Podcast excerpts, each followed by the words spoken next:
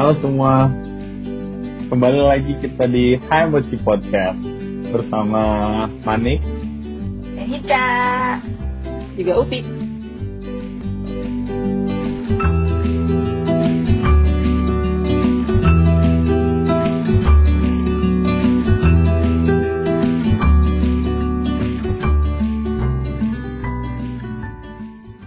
Jadi di bahasan hari ini kita bakal bahas soal rumah untuk milenial.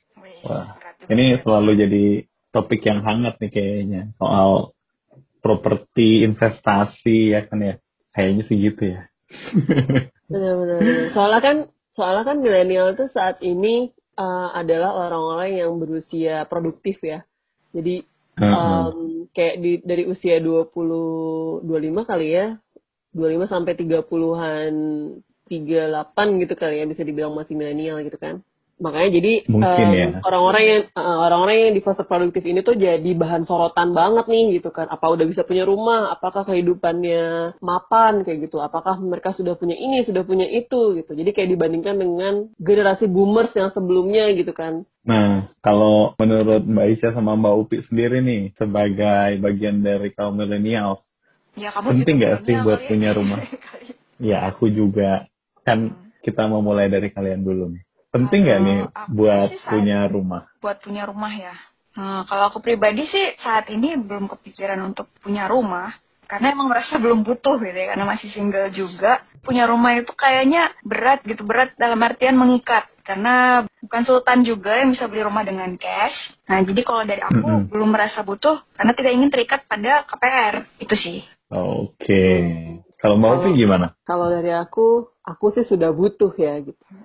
Sudah butuh memiliki rumah kayak gitu. Karena alasannya adalah mungkin Mbak Ica belum merasa butuh karena Mbak Ica masih single gitu kan bilangnya.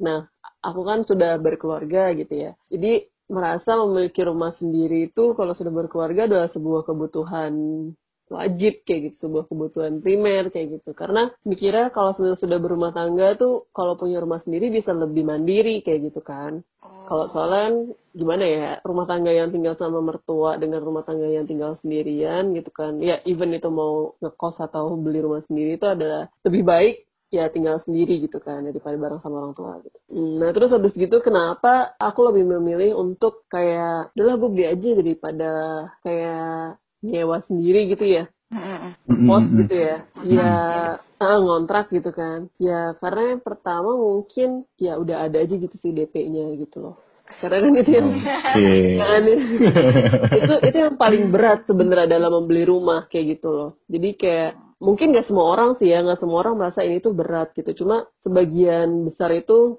nggak pada mau ambil rumah ya karena D P-nya terlalu mahal kayak gitu kan. Terus habis gitu mm-hmm. kan namanya ya yang rasa ntar bulanannya terlalu berat atau kayak gimana gitu, atau mungkin juga prinsipal juga yang nggak mau K P R kayak gitu. Tapi ya buat aku hunian itu adalah sebuah hal yang sangat penting gitu, karena kedepannya tuh nanti kayak keluarga aku akan bertambah besar kayak gitu kan, akan sebetulnya akan hadir buah hati-buah hati kayak gitu. Jadi kayak memiliki kebutuhan primer manusia sandang pangan papan gitu. Jadi itu adalah dasar mengapa aku merasa bahwa punya rumah sendiri itu sebuah hal yang penting kayak gitu sih.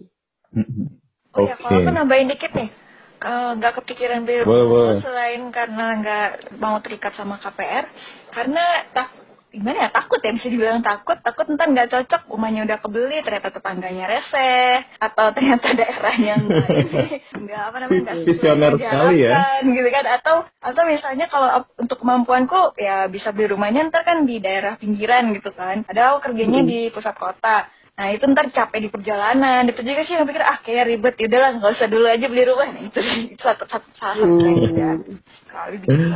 Oke, tapi kayaknya tadi ada concern yang lebih penting ya kalau dari Mbak Upi, berkeluarga dan nggak berkeluarga. Oh iya benar-benar. Nah kalau menurut Mbak Ica nih, mm. itu jadi concern juga nggak? Apakah setelah berkeluarga juga tetap masih nggak pengen punya hunian sendiri? Untuk saat ini sih mungkin kalaupun udah berkeluarga dan dalam artian uang misalnya biaya sewa itu lebih kecil daripada biaya K P R dan masih mampu untuk nyewa tapi di de- deket di deket tempat kerja gitu ya. itu kan hmm. menghemat jam perjalanan juga. Jadi daripada aku hmm. perjalanan lama di jalan, lebih baik aku menghabiskan waktu bersama keluarga. Untuk saat ini aku berpikirnya tetap untuk ngontrak aja, belum kepikiran untuk punya rumah.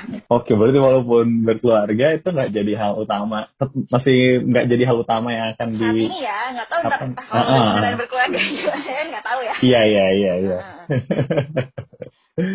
Oke, kalau kalau kayak gitu, aduh apa jadi bingung mau ngomong apa? Apa nih? Aku berarti apa nih?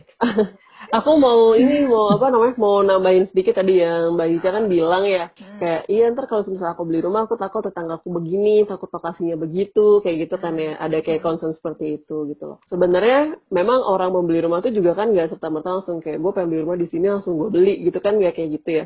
Jadi tahapan orang membeli rumah itu biasanya sih ya gitu kan, dari yang aku juga tanya-tanya juga ke orang lain, aku juga tanya ke orang tua aku dulu ketika mau beli rumah tuh kayak gimana gitu kan. Jadi dari kita sendiri gitu kan, dari mungkin kalau sudah berkeluarga kita dan pasangan, kalau kalau masih single ya udah dari kita sendiri gitu kan, kayak memiliki checklist gitu, kayak hunian idaman kita tuh seperti apa ya gitu. Jadi banyak banget soalnya, ibaratnya mungkin checklist yang aku punya itu bakal beda banget sama checklist yang Mbak Hica punya kayak gitu. Jadi ya benar, iya kan gitu, kayak preferensi orang beda gitu ya, nah preferensi bener, ini preferensi aku bener. Benar, benar, benar, benar gitu. Jadi kayak mm-hmm. itu kan yang menjadi dasar gitu kan. Apakah seseorang itu mau beli rumah gitu kan, atau seseorang itu mau prefer ngekos gitu, ataukah si orang tersebut mau beli rumah di daerah yang pinggiran nggak apa-apa lah, yang penting gue punya rumah gitu kan. Supaya nanti ketika gue lagi pen- apa gue udah pensiun gue nggak usah kayak ribet lagi nyari rumah lagi gitu kan. Terus sekarang kan ketika sudah sudah tua, sudah cukup umur gitu, kita tuh kayak sudah capek, energi tuh kayak udah nggak ada gitu kan untuk bisa memikirkan mm-hmm. hal pindah rumah, which is yang sangat apa sih ngedrain energi kita gitu loh, kayak gitu. Soalnya juga di saat-saat ini kan aku juga sedang mengambil rumah gitu ya, dan kebetulan teman-temanku tuh juga di fase yang sama gitu. Jadi ada beberapa temanku yang saat ini kita tuh kayak berbarengan juga ngambil rumah. Nah terus kita tuh jadi saling ngomongin satu sama lain gitu loh, paham gak? Jadi kayak ngomongin, jadi kayak ngomongin kayak eh kenapa ya kok dia ngambil rumahnya di daerah situ sih gitu loh, kayak oh. daerah situ kan begini, daerah situ kan begitu gitu loh. Padahal orang tersebut tuh kayak nggak tahu gitu loh, maksudnya tuh karena checklist tiap orang kan beda ya gitu. Oh. Ada yang memang ngambil rumah gara-gara desainnya bagus, lingkungannya bagus kayak gitu, terus jadi dia kayak nggak begitu masalah meskipun agak jauh kayak gitu, asalkan hunian gue nyaman kayak gitu. Ada yang milih benar-benar kayak di tengah kota banget, nggak masalah lah kecil, rumahnya agak mahal, yang penting gue deket dari mana-mana kayak gitu. Nih kalau kalau aku ya, aku aku belum berpendapat juga kan. Boleh uh-huh. dong, tentu. Terus? Kalau aku, aku pengen punya rumah karena aku mau punya spaceku sendiri. Oh. Aku mau punya dapur. Aku Memang, pu- mau punya dapur yang aku mau, kamar mandi yang aku mau. Oh. Jadi space dengan keinginan kamu sendiri gitu ya? Iya. Jadi semua barang yang aku mau. Terus kalau punya pasangan? Apa yang aku mau ada? Kenapa? Kalau punya pasangan kan dia punya preferensi lain gimana dong? Nah, itu itu dipikirin nanti terus kayaknya. Karena aku kan sangat patriarki sekali ya. Terlalu patriarkis yang terlalu tidak baik. Enggak, sekarang sekarang Manik masih mungkin masih belum menemukan sosok wanita yang gimana banget buat dia, yang klik ibarat gitu, yang klik sama dia. Jadi dia merasa bahwa oh gue bisa segalanya kayak gitu. Ntar kalau misalnya sudah berkeluarga, sudah menemukan partner yang cocok gitu, pasti nggak bakal nggak bakal segitunya. Manik kayak pokoknya lu harus dengerin apa kata gue gitu, nggak mungkin kayak gitu. Pasti okay, bakal, bakal lebih bakal lebih luluh gitu. Jadi kita kembali ke rumah. Oke, tapi tapi kira-kira gitu, karena apa? Aku nggak suka punya barang banyak gitu. Jadi kalau di rumah itu tuh selalu kalau di rumah orang tua gitu ya, karena barang bukan punya kita gitu. Ya. Pengen buang tuh, bilang kan ke orang tua, ini dibuang aja lah, kan nggak oh. sering dipakai juga. Ya janganlah, kan dipakai sekali-sekali. Nah, suka ada perdebatan kayak gitu kan. Nah, jadi aku pengen punya rumah karena aku mau punya spaceku sendiri yang bisa aku atur sesukaku. Benar, benar, gitu. benar. Sepakat, sepakat. Aku juga sama kayak Manik. eh, tapi aku tuh gak kepengen punya rumah, bukan berarti pengen tinggal sama orang tua loh. Ya, masih beda. Oh iya, iya, iya. Nah, iya, iya. Kita, uh, nah berarti kalau Mbak Ica nih, sebagai yang gak pengen punya rumah, buat pikiran sekarang aja ya, jadi... di pikiran Mbak sekarang, apakah itu bakal sampai seterusnya nanti bakal nggak punya rumah? Waduh, nggak tahu ya. Tergantung pasangan juga ya. Kalau misalnya pasangannya tipe yang pengen settle down di satu tempat, ya berarti mau nggak mau punya rumah, jadinya gitu. Oke, berarti tetap fleksibel ya. Karena kan juga udah mikirin sampai nanti kalau misalnya udah pensiun mau tinggal di mana tuh udah, udah mikirin, oh kayaknya aku aku bakal ngumpulin duit banyak-banyak kan. Terus nanti pensiunnya pengen di panti jompo yang agak elitan gitu, yang punya kamar pribadi. Itu kan ada yang ngurusin tuh kan, yang ngurusin ada. Terus juga kalau lagi pengen ber, bersosialisasi ada teman-teman juga. Tapi kalau pengen sendiri ada space kamar sendiri juga. Pikirannya segitu. Nggak tahu juga di Indonesia yang begitu tuh ada apa enggak? Kurang tahu juga ya. Sangat Japanese sekali. Ya. Iya ya, Jepang sekali ya pikirannya ya. Tapi sepertinya kalau kita ngomongin secara umum ya, terutama di Indonesia, milenial itu tuh kayaknya keinginan buat memiliki rumah sendiri itu tuh gede banget ya. Gak juga tahu. Kelihatannya sih. Oh ya? Lumayan. Ada, apalagi kalau yeah. udah berumah tangga sih, kalau udah berumah tangga kayaknya pada pada pengen punya rumah kalau aku lihat. Oh iya sih. Mungkin hmm. kalau misal di, dilihat dari masalah kepengenan ya, kayaknya hampir semua pengen sih ya gitu loh. Cuma hmm. Cuma kalau nggak, maksudku apa? yang yang kayak Mbak Ica ini nih kayaknya kurang nih. Oh, ya, yang kayak Mbak Ica di Indonesia ini yang, yang punya pikiran. Ya ya ya ya, benar benar benar benar benar. Iya ya, nggak tahu juga deh. Soalnya nggak kita nggak jarang ngomongin beginian ya sama teman-teman. Oh, rata-rata teman-temanku juga emang pada punya rumah sih. Oh, benar juga. Iya iya ya, sih benar-benar pada mungkin karena udah pada berkeluarga jadinya milih buat punya rumah. Settle down. Kan? Mm. Walaupun jauh gitu ya, walaupun jauh dari tempat kerja. Ah, itu juga mau jadi pertanyaan aku tuh, Pi. Kalau misalnya uh-uh. jauh dari tempat kerja tuh uh, ada batasan nggak kira-kira berapa jam yang kamu masih bisa tolerir gitu? Ada antara oh. rumah dan tempat kerja. Jadi sebenarnya uh, salah satu checklistku juga untuk kayak memilih rumah yang itu gitu ya. Hmm? Itu tuh uh, adalah jarak antara dia sama stasiun kayak gitu. Karena kan untuk saat ini masih belum punya kendaraan pribadi gitu kan ya. Terus jadi paling convenient tuh pakai apa ya, kereta lah kayak gitu kan, untuk menuju ke pusat kota gitu. Dan jadi kan targetku bekerja itu adalah di daerah Jakarta gitu kan. Nah itu tuh bisa ditempuh kalau naik kereta tuh kayak satu sampai satu setengah jam kayak gitu. Dan itu tuh masih tolerable untuk perjalanan yang selama itu gitu loh. Oh di U P I masih tolerable satu satu sampai satu setengah. Iya, uh, uh, ya aku masih tolerable sih gitu. Ya tapi nggak tahu juga sih. Ya.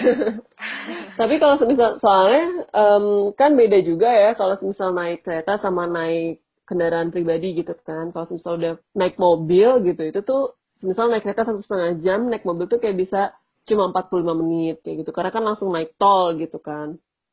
Tapi capek jalan tol. Ya, kalau naik kereta kan tinggal. Iya benar. Kalau dapat dan, dan lebih mahal kan naik mobil. Benar. Iya, naik mobil lebih mahal. Oh. Bayar tol, bayar bensin ya. Bayar bensin, bayar pajak mobil, beli mobilnya. Kayak gitu sih. Jadi aduh. Jangankan punya rumah, dia kayaknya kayaknya punya mobil aja udah berasa Ter, terkekang belum punya apa dah pengen punya mobil yang mengekang banyak deh. hmm, okay, okay. Nah, lanjut nih gimana nih? Oke okay. Balik ke rumah tadi ya. Nah walaupun Mbak Ica nggak sependapat gitu ya kalau misalnya kita harus punya rumah gitu sebagai milenial atau keinginan memiliki rumahnya nggak sebesar aku dan Mbak Upi gitu. Mm-hmm. Tapi kalau berandai-andai nih kalau misalnya mau punya rumah. Mm. Nah, kira-kira gimana tuh caranya? Kan mahal deh rumah. Wah, oh, caranya ya. Apal- apalagi buat milenial. Kan gak semua gaji orang dua puluh juta gitu misalnya. Buat bayar cicilan. Buat... Nah, terus kita mm. tahu kan ada skema-skema kayak K P R. Atau, atau uh, kan gak mesti K P R juga ya skemanya. Ya, karena aku sadar diri. Kalau aku... penghasilannya tidak sebesar itu untuk bisa membeli secara tunai gitu sih. atau, atau kayak ada kepikiran jangka panjang gitu. Sebenarnya udah, udah banyak.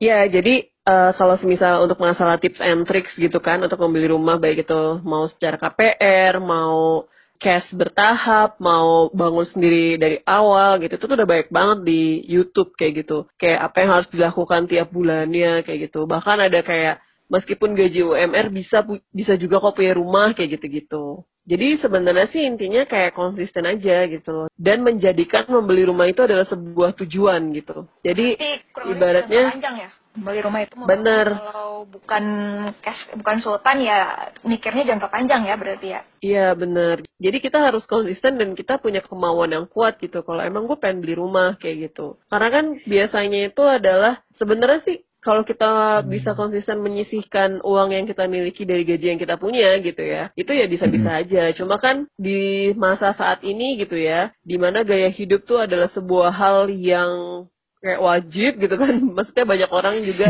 yang kayak mendahulukan gaya hidupnya daripada kebutuhannya gitu kan. Jadi susah gitu loh. Susah untuk bisa konsisten, ibaratnya kayak menabung kayak gitu. Karena kayaknya punya rumah mungkin sepuluh tahun lagi, tapi punya iPhone twelve besok kan no problem gitu. Kayak gitu. Tahun ini ada baru iPhone-nya. Oh iya, iPhone tiga belas ya, iPhone tiga belas. Iya gitu. Jadi sih sebenarnya inti dari semuanya itu adalah ya konsisten itu tadi kayak gitu. Mau atau enggak dulu sih pertamanya, kalau mau hmm. ntar konsistennya bisa ditumbuhkan lah. Nah, kalau mau. Bener sih, ya sih, ya sih. Sebenarnya kalau mau masalah mau atau enggak sih banyak Mbak yang mau gitu loh. Cuma itu oh. tadi masalah dia tidak bisa konsisten gitu loh. Bilangnya, aduh gue gue tuh nggak bisa nabung kayak gitu kan. Ya. Kayak kebutuhan gue. Banyak banget yang bilang kayak gitu. Aku nggak iya kan? bisa nih nabung nggak. Iya, tapi oh, iya sih, setelah iya. kita lihat gitu kan, kayak kebiasaan orang tersebut ya orang tersebut seringnya ke kafe-kafe yang mahal kayak gitu. Terus habis gitu ngopi-ngopi ya, lima puluh ribu. Iya gitu loh. Jadi maksudnya ya itu tadi gitu, balik lagi harus benar-benar kayak konsisten. Benar konsisten dan memiliki kemauan yang kuat gitu, kayak gue ini bener-bener pengen punya rumah gitu. Terus kalau bisa sih kayak ditarget sepuluh tahun lagi gue harus punya rumah kayak gitu. Terus oh. dihitung deh tuh bisa harga rumah yang berapa gitu kan, terus dengan kenaikan inflasi berapa kayak gitu-gitu. Jadi kayak tiap bulan tuh harus bisa nabung berapa kayak gitu. Ya, terus begitu ada satu lagi sih menurutku Pi, satu lagi tuh Aha. lain konsisten, ada satu lagi yang namanya sadar diri. Sadar diri dalam artian kalau U M R tapi pengen punya rumah di daerah Kemang itu kan ya bisa sih sadar diri bahwa penghasilannya nggak boleh U M R lagi, jadi harus kerja keras biar nggak U M R lagi dan bisa beli rumah di Kemang gitu. Oke, okay. Berarti tadi banyak ya caranya. Sebenarnya udah ada banyak sumber lah buat nyari tahu gimana cara supaya kita bisa punya rumah walaupun gaji kecil misalnya. Kalau Mbak Ica nih hmm? yang masih belum kepikiran buat punya rumah, hmm. apa ada kepikiran buat nabung gitu? Kalau misalnya satu waktu nih tiba-tiba pengen punya rumah, jadi udah punya uang buat langsung beli gitu, dua puluh tahun kemudian misalnya gitu. Apa ada apa ada rencana kayak gitu nggak? Walaupun sekarang masih nggak pengen punya rumah. Ya kebetulan sih aku bukan tipe yang mementingkan gaya hidup ya. Jadi kalau ada uang tuh dipakainya di kebutuhan sih kebanyakannya, bukan di keinginan. Bisa mungkin tidak di, ya kalaupun ingin dan merasa mampu ya nggak apa-apa. Tapi kadang kan pengennya banyak tapi ternyata nggak mampu. Itu tadi sih berusaha untuk tetap sadar diri dengan kemampuan. Jadi aku nggak ngikutin gaya hidup yang ngopi tiap hari gitu, enggak sih. Jadi sebenarnya dari dari segi penghasilan pun kalau pengen punya rumah sekarang insya Allah ya bisa lah kalau diusahakan, kalau mau berusaha kayak gitu. Berarti walaupun nggak kepikiran buat beli rumah nanti gitu, tapi karena tabungan itu ada, jadi kalaupun nanti pengen hmm? kemungkinan udah bisa beli gitu ya. Mungkin harus sedikit lebih berusaha tapi ya tetap.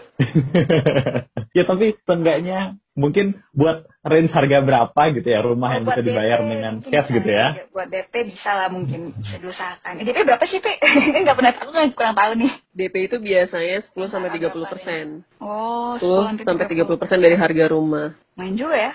Ya. Iya makanya itu itu merupakan sebuah momok lah bagi para anak-anak muda gitu loh. Karena gila harus harus berapa tahun dulu nih buat ngumpulin D P-nya doang kayak gitu kan. Sementara lima tahun lagi udah naik lagi harganya. Bener, bener banget, bener banget, gila banget harga properti itu, ya ampun. Kay- kayaknya apa bahasan kita juga udah panjang banget ya ini ya. Jadi bisa disimpulkan berarti, gimana Pi? Aku simpulkan aja ya. Mm. Entah kita ingin memiliki rumah atau nggak ingin memiliki rumah, mm. ya itu tetap balik ke kita masing-masing, kebutuhan kita apa, hal yang ingin kita capai setelah memiliki atau nggak ingin memiliki rumah itu tuh apa. Jadi itu sepertinya sebenarnya nggak jadi masalah ya buat siapapun. Dan balik lagi itu preferensi tiap orang buat mau punya rumah atau nggak mau punya rumah. Jadi kurang lebih kayak gitu obrolan kita hari ini. Terima kasih sudah mendengarkan. Jangan lupa datang lagi di obrolan-obrolan Hai Bosi Podcast berikutnya. Sampai jumpa. Bye. Bye.